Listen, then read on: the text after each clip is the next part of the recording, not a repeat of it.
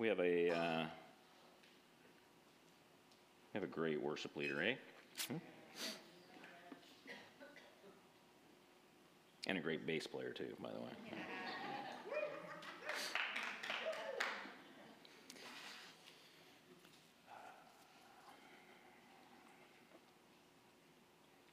Sorry, got it. a lot going through my mind during that worship time, so.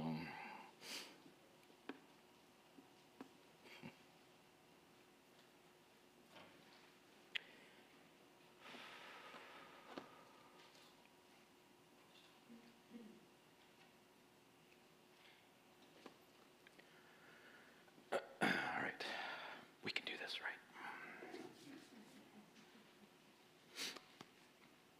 No, Karen, I wasn't talking to you. I was talking to God. We can do this, not we can do this. Sorry, humor's the way to get out of that, right? So that's. Whew, okay, good. Um, Genesis. We uh, still in Genesis, yes. Uh, continuing in chapter four and five, actually, this morning, and I want to do actually a couple of message messages on the second half of four and five, which is basically genealogies. And you're like, oh, great, two messages on genealogies, and yeah, yes, we are. Um, so, uh, but in some sense, the message today is what I would kind of describe maybe as a little bit of a step back, right? Like to, to stop. You know, sometimes you're going through a book of the Bible, uh, you get to a point where you kind of go, okay, wait a second.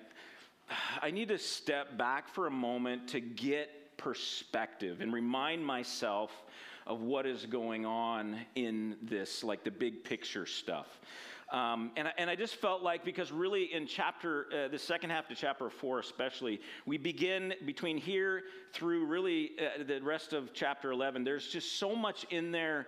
Uh, we get this little bits and pieces of information that just seems so dis- disjointed and broken. and, and there's so much debate and there's so many perspectives that are uh, that have been you know given and people have about these uh, you know different things uh, you know the flood what that is the you know tower of babel what is going on there uh, you know here the genealogies methuselah he's 965 years old what's up with that? Uh, you got the you know of course the, the nephilim right? What is going on there in chapter 6 so there's so much that's kind of going there and i just felt like okay god as i started to prepare is like we need to take a step back for a moment and, and we need to get a perspective that I want to try to offer um, this morning. A, a perspective of the reality that this book that we have is the inspired Word of God.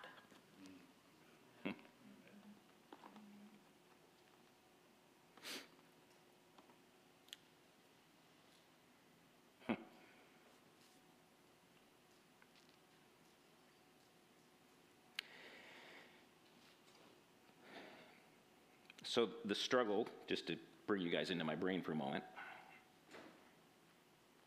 is understanding that this is the Word of God, and I am not.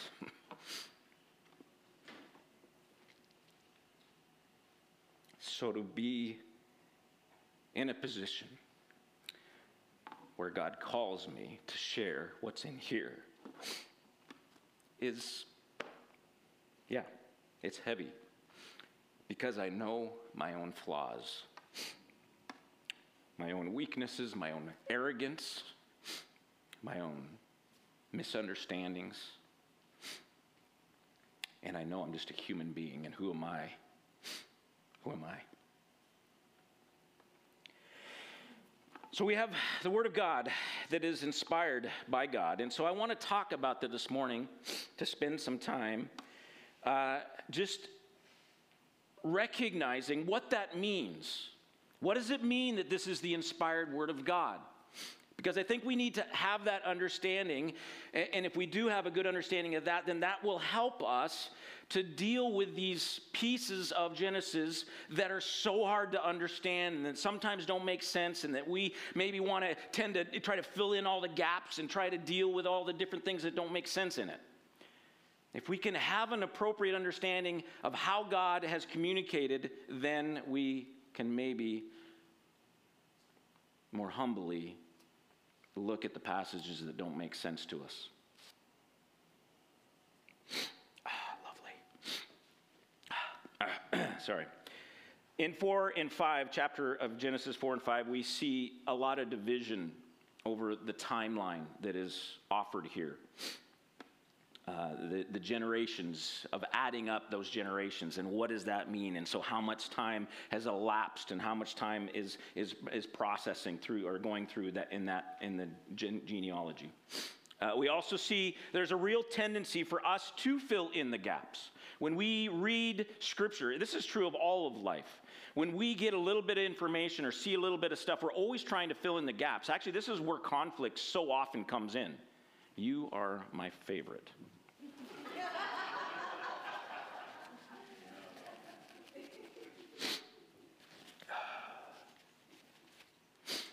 We, we, uh, conflict comes from the fact that we, we hear a word or two from someone and we begin to fill in the gaps of what we don't know. Like, why did that person say that? What do they mean by that, right? And so we begin to try to fill in those gaps because we as human beings, we need to know it all. We, we want to understand it all. We want to understand as much as we can. And that's a God given thing. He's given us that, right? This is part of being uh, created in His image. But we do the same thing with Scripture where we, you know, we get a little bit of a piece of something and we go, what's that mean? And so we want to fill in the gaps. And so we try to extrapolate all these different things out. And every time we begin to extrapolate and trying to fill in those gaps, we begin to go outside of God's word. But the problem is we tend to, as we're filling in those gaps, somehow also place God's word in our extrapolations. If God said this, then that means this, and now this is also God's word.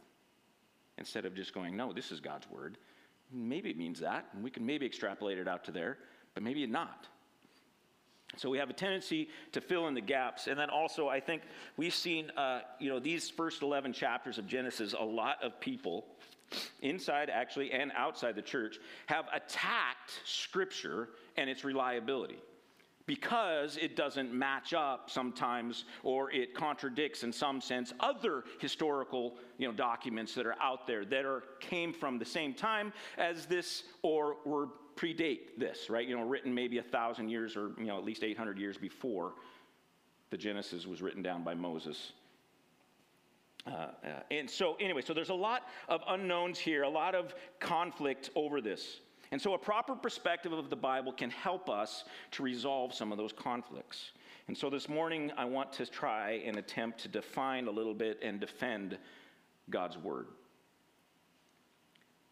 Because God's Word is truth. This is, again, the Bible is God's Word. It's not just simply a collection of religious writings. It's not just something that, you know, a bunch of people, followers Jesus, followers of God, wrote a bunch of books, and then, you know, this is just kind of what they, you know, wrote and what they thought was right. The Bible is the inspired word of God. God has chosen to reveal himself through writing through inspiring individuals to write down what he wants them to write down.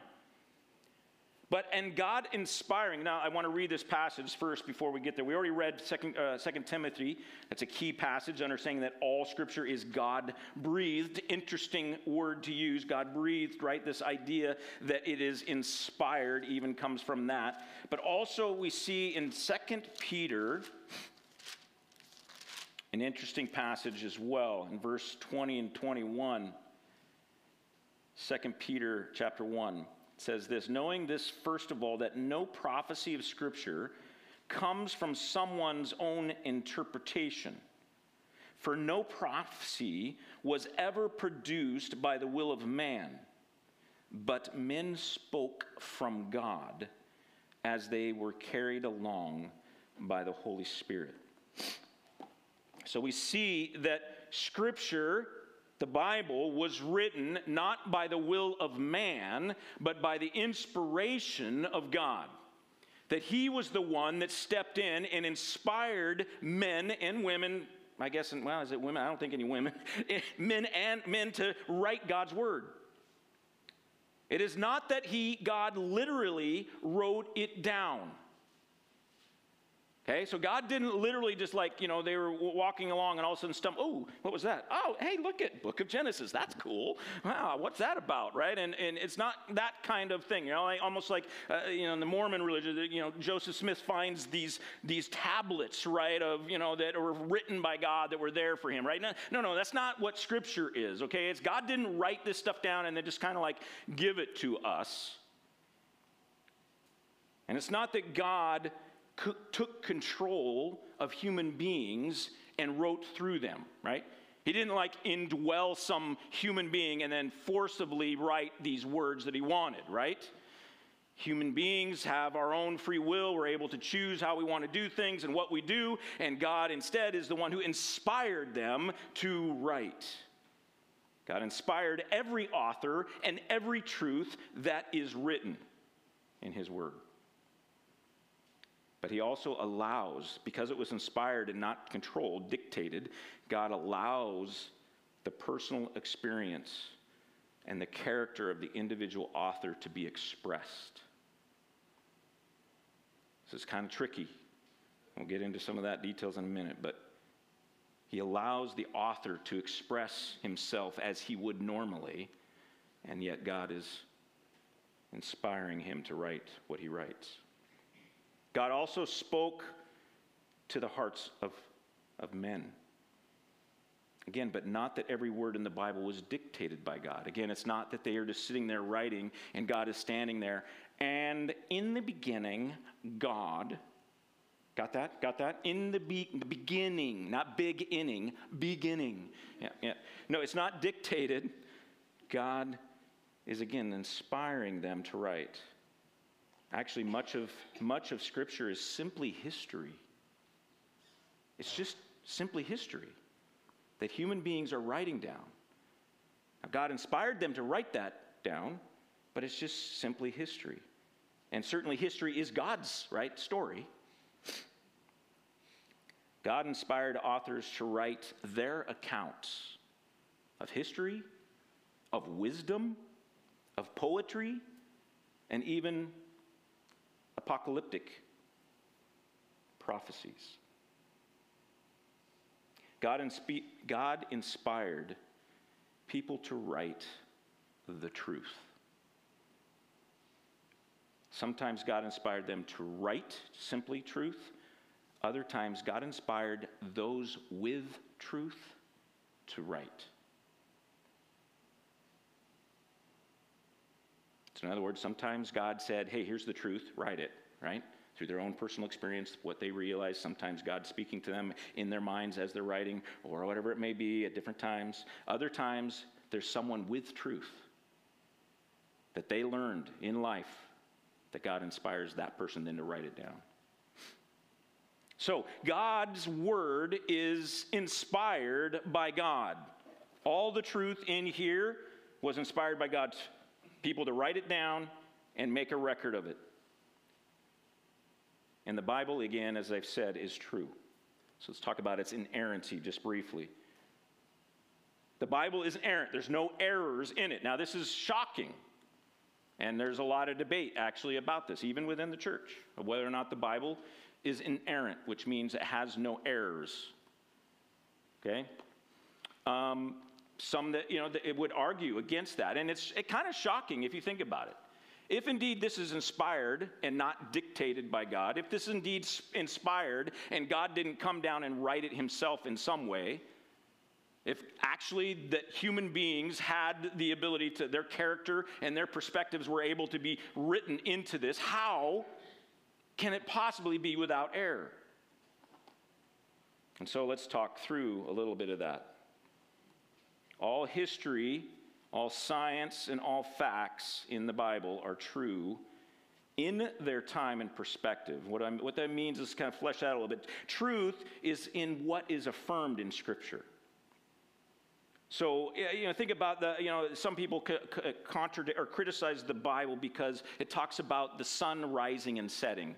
or the sun stopping its movement. And they say, oh, well, see, they believe that the sun moves around the earth, but that's not how it works. We know that now. And so obviously the Bible is an error. No, no, no. That is true to the author who is writing in the perspective that they're bringing to the passage. They're writing about their perspective. They're not saying that this is how it works. We need to understand in the proper context the time and the perspective of the author. Even in this, there's uh, criticism because there's different accounts, especially in the New Testament, about Jesus' events. I mean, you think, think about the synoptic gospels Matthew, Mark, and Luke. They're all tracking the life of Jesus. And although there's a lot of similarities, there are also quite a few differences. I mean, just take the Sermon on the Mount itself. In Matthew, the Sermon on the Mount was all given at one time. In Mark and Luke, it's given out throughout his life. So, what is it? Did Jesus actually sit on the sermon uh, on some mountain and, and teach and give the whole thing in one breath, you know, the, the three chapters in Matthew? Or did he just give it little snippets throughout his life? What is true, right? Well, because they're different, that means one has to be wrong and the other is right, right? No, it doesn't mean that. Each author is writing from their own perspective for their own purposes, and in that, they are using literary devices in order to communicate the truth that is there. The Bible is true in all that it affirms. In the beginning, God created the heavens and the earth. That's an affirmation, uh, affirmational statement. It's saying God created the heavens and the earth. That's true. However, there's other pieces that are just reported and those reports aren't necessarily true or something that we should say, oh, that's God's word to us uh, in this sense. So let me give you an example. Uh, just because the Bible records something doesn't mean that it's affirming it. So Gideon's fleece is a famous one. Everyone knows the story of Gideon. God calls him to go out, you know, and, and lead this big battle, and he's like freaking out. He's like, no way, I'm not a general, I can't do this. And so he says, all right, God, if you really are calling me, I'm going to put out this out, fleece outside my tent, you know, a little, you know, welcome mat, right? And then I'm going to go to bed, and when I wake up in the morning, if there's, you know, if it's all dewy on my mat, but there's no dew anywhere else, then I know it's you. So he does that, right? And God you know, he, comes out and it's all dewy. He's like, oh my gosh, you know, I must be. But no, okay, God, you did it once, but how about twice? So now he says reverse. I want it dewy everywhere else, but not my mat. Comes back the next morning, God does it again. All right, so now we hear this all the time. I have done this, so don't feel like I'm like attacking you if you've done this. Uh, but we hear all the time, well, you know, if you really want to know what God's will is, you need to put out a fleece. Well, literally, do we put out a fleece, first of all? I mean, is that what we're supposed to do? I mean, should we all have our Christian fleeces that we hold in the closet, right? And bring out on special occasions, right? Or, and what we usually mean by that is we need to kind of say, okay, God, if you really want this, then do X, Y, or Z, or whatever it may be that we want them to do. But understand that's not the point of Gideon. Actually, this, is a, this shows Gideon's lack of faith in God. And because God was willing to actually give in to his demands is because of his grace, not because that's how God works. Not, to, not because that's how we can manipulate God so that we can know for sure, so that we can step out, right?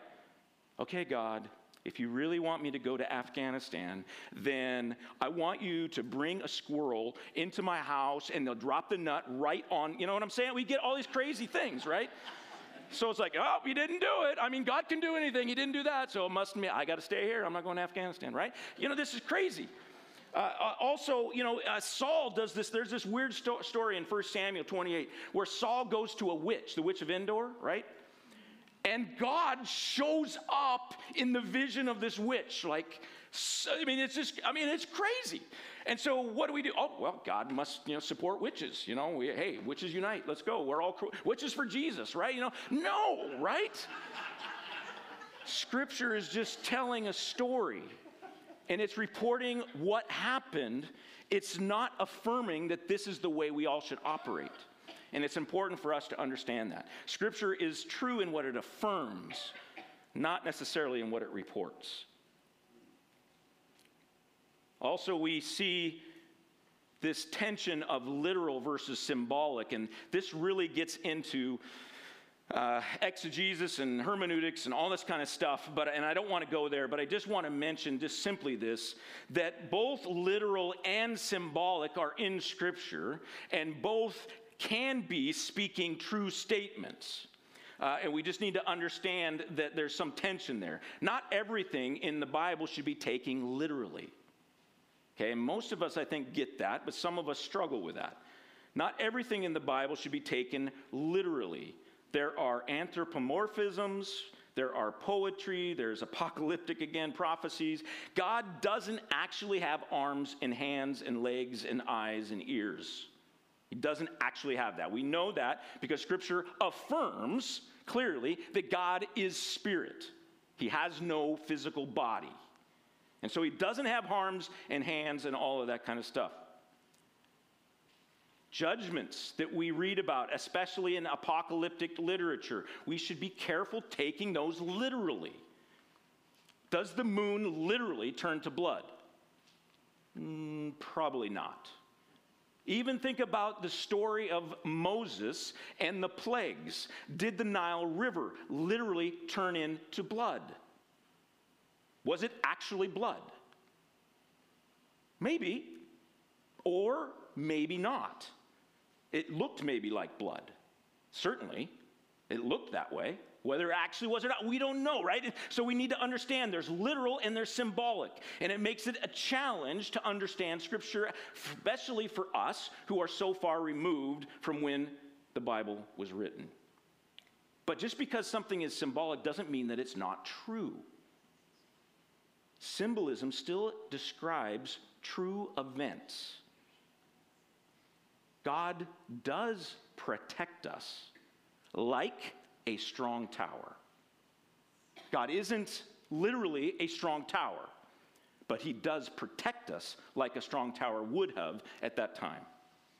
And so, literal and symbolic, we need to be able to recognize both of those and understand how to do that, and then be able to understand what the truth is going on in there. Okay?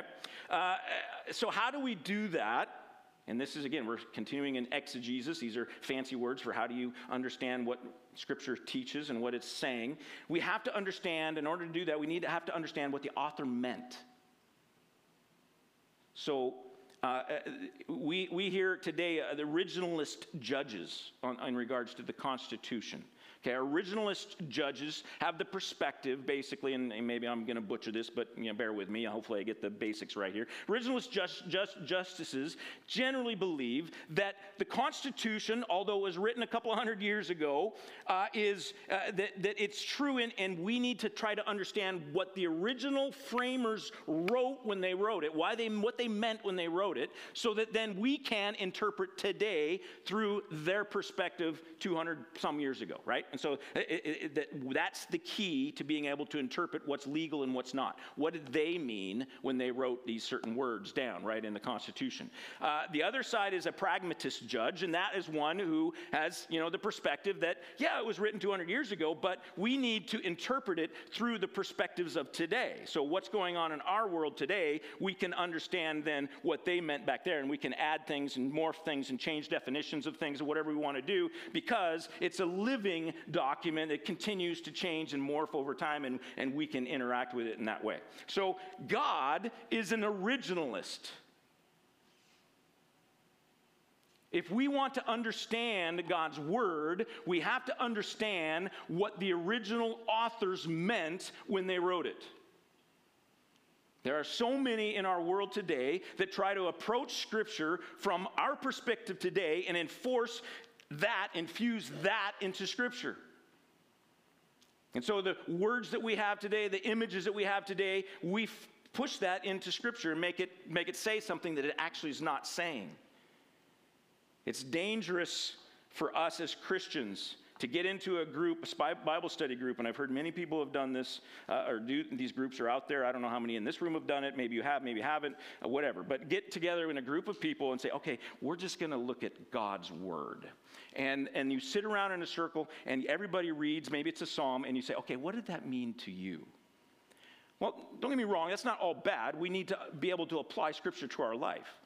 But just because it means something to me doesn't mean that that's actually what that passage means. That's not actually what the author wrote. And in these groups, oftentimes you go around the circle and you'll have like a half dozen or more different perspectives of what that passage means. And sometimes they're absolutely contradictory of each other, and yet everybody walks away feeling great because they've all been affirmed in what they believe that passage says. But that's not how we approach Scripture. If we're going to understand what is true, we need to understand what the author meant when he wrote it. The truth of Scripture is understood by the author we need to try to know what the author meant. And again, exegesis, that's what that fancy word is, is like trying to figure out what does Scripture mean. Why they wrote it. Why did they wrote it? The, the occasion for writing is so important. Again, going back to the Synoptic Gospels, why did Matthew scrunch all those sayings of Jesus into one sermon? It's because of who he was writing to, why he was writing it, the motivation for writing it. He said, okay, I need to scrunch all these together in order to fit the perspective and the theme and the purpose for why he was writing the book of Matthew. Right? So we need to understand why they wrote it, when they wrote it. Where were they at? You know, Paul, some of his letters are in jail. That makes a big difference in understanding what he wrote when he was writing those letters, right? If you know he's in jail, boy, that can make a difference in understanding the, the meaning of his text and who he wrote to. What's the group that he's talking? First Corinthians. We pre- I preached through that, you know, a year ago or whatever, two years ago, whenever it was. I don't know. Time just kind of scrunched all together. Anyway, but uh, when I went through First Corinthians, right? Why, who's he writing to?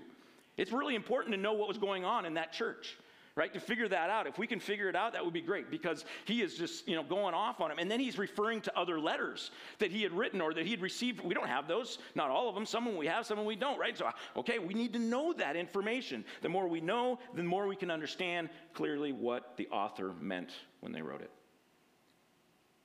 We must be careful reading scripture today. We are 2,000 plus years removed we have a different language and a drastically different culture. As you have all heard, I'm sure, many times, there are four words for love in Greek. There is one word for love in English. Do we understand what the Bible means when we read the word love? In a just casual reading, we will not pick that up necessarily. We need help. We need to understand which Greek word is for love that he's using, the author is using, so that we can understand exactly what that means, what he means by that. Now, on get a final statement on the Bible being true, I, I just want to say this because I think it's really important, and, and again, I say this with fear and trembling. God is truth, not my perspective of what His Word says. Now, I may, and I hope I do, and I strive to have my perspective match God's perspective. But just because I believe it doesn't make it true. God is true. Think about the Pharisees. I do too often, probably, because I fear being a Pharisee. I, I, don't want to fall into that trap of thinking that God has to somehow capitulate to my perspective of who He is. The Pharisees weren't happy with Jesus because he broke a bunch of rules.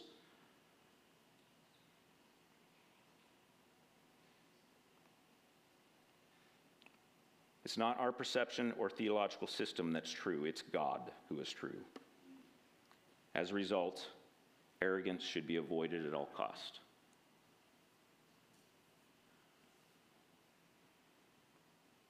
Intellectual arrogance in our world is over the top.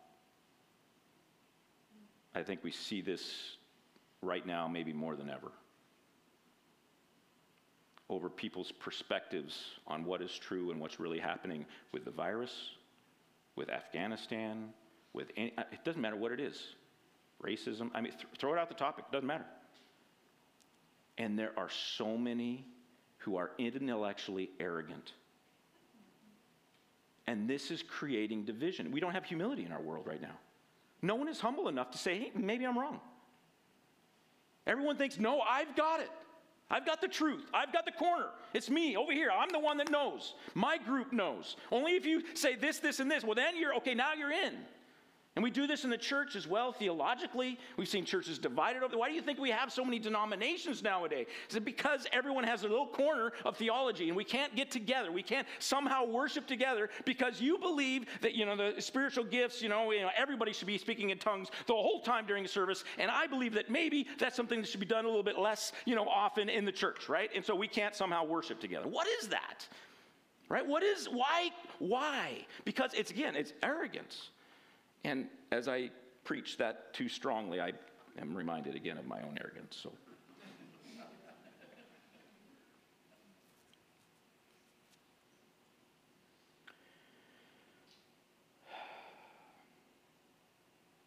I've got so much to say, but I'm going to save uh, at least you know those you following on the notes. Uh, on the notes, I'm going to I'm going to leave the concerns for Genesis four and five to next week, and I'm going to just jump down to the last point because uh, I think that's appropriate for this morning, and we'll get we'll get to the other stuff later.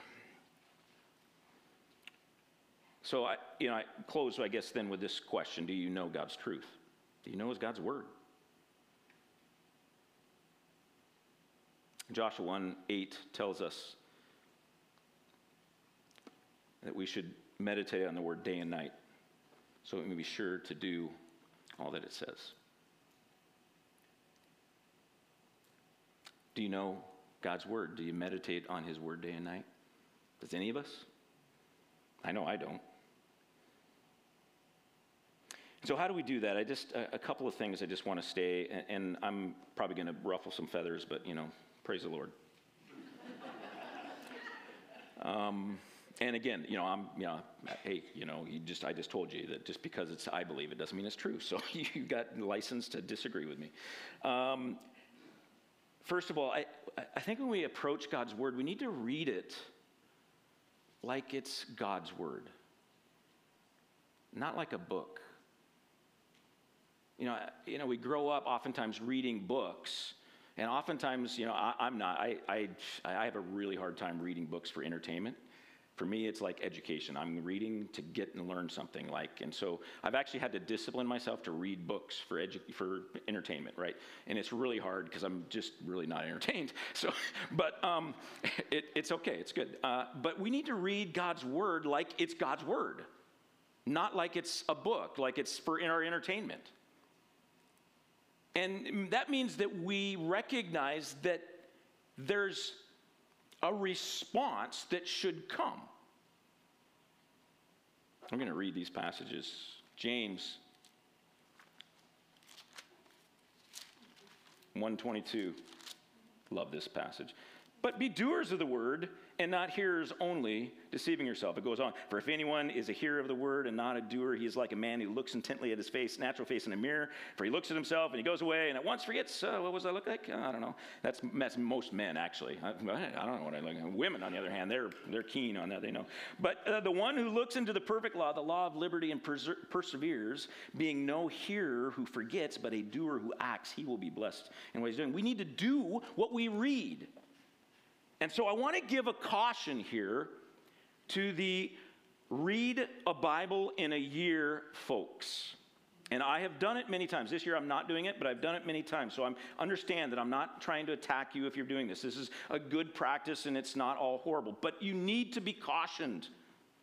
The reading through the Bible in the year promotes numbness to the message of God's word because you're just trying to get through it. I got three or four chapters I got to read today. Oh, I got to get through it. Ah, oh, come on, I can read faster, right? You know? Or I missed yesterday. Oh, I got to watch, I got to catch up, you know.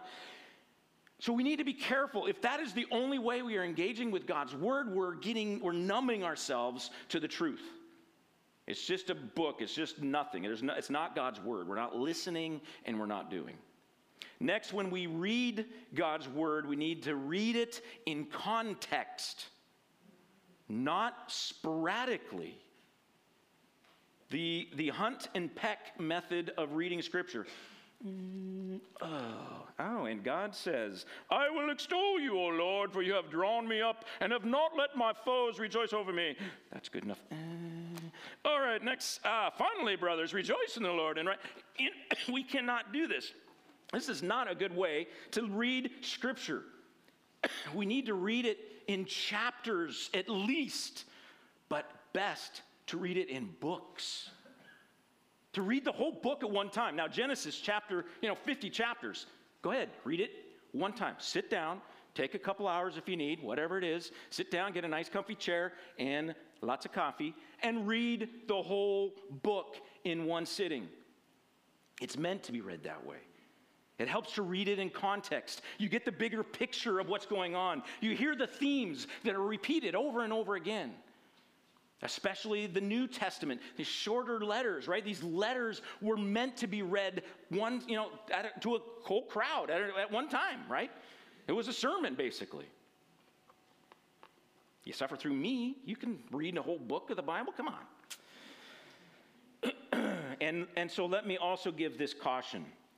And again, here I'm going to ruffle feathers. the daily bread type Bible studies devotionals promote a misunderstanding of God's message because there's no context. You get, you know, a, a five or 10 maybe verses. And then they, and I'm not saying that what they're saying is wrong, okay? You got people that are helping you to interpret it, okay? Get, get, get me. Don't, don't freak out, okay? I'm not saying don't ever do the daily bread. I'm just saying that we need to understand that if that's the only way we engage with God's word, we are missing the context. And how many of us, I'll just say this because I've done it, how many of us, when reading through that passage for that day, get something out of just the passage and not what the person writes? So now I'm not saying God can't use that in, but do you know the context of that passage?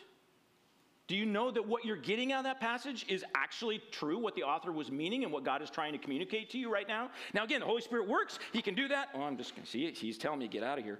He's telling me, knock it off. So, we're going to leave it go. So, I, I encourage you to read more than just the daily bread. Actually, read a whole book at a time. Okay, next, read it with help. Read the Bible with help. Get a study Bible, not these little tiny things. You need the big, fat, thick ones, you know, the ones that make you look really holy grab one of those, make sure you have one, and read the Bible with a study Bible so that you can read the little notes at the bottom.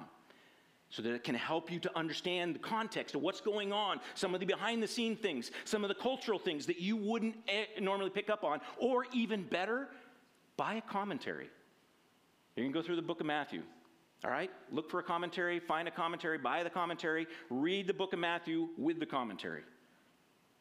Uh, I, I, and I'm just going to promote N.T. Wright.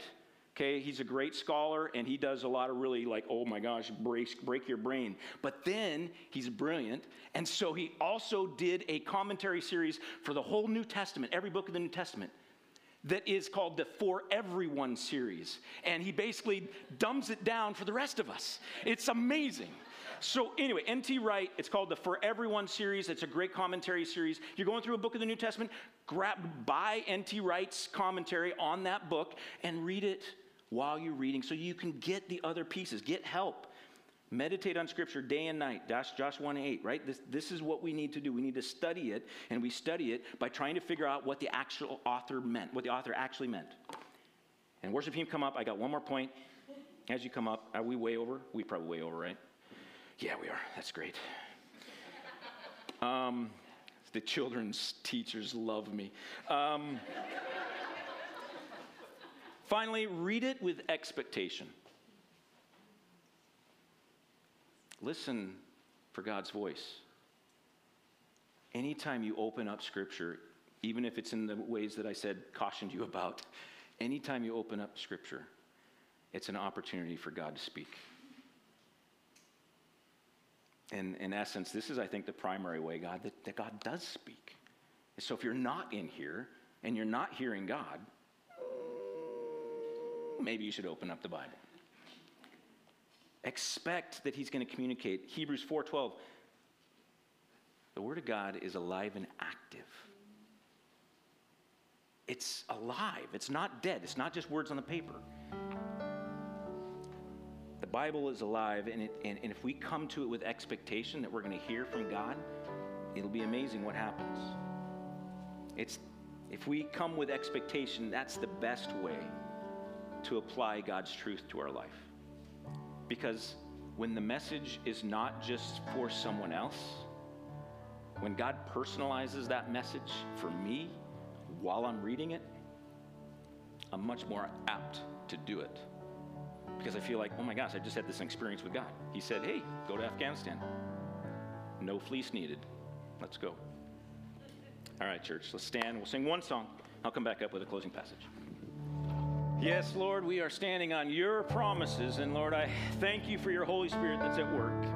And the hope that I have when I stand up each Sunday and proclaim your word is that it's your Holy Spirit that is not only helping me to speak truth, but even when I speak what is not true, that you somehow shield your people from hearing that lie.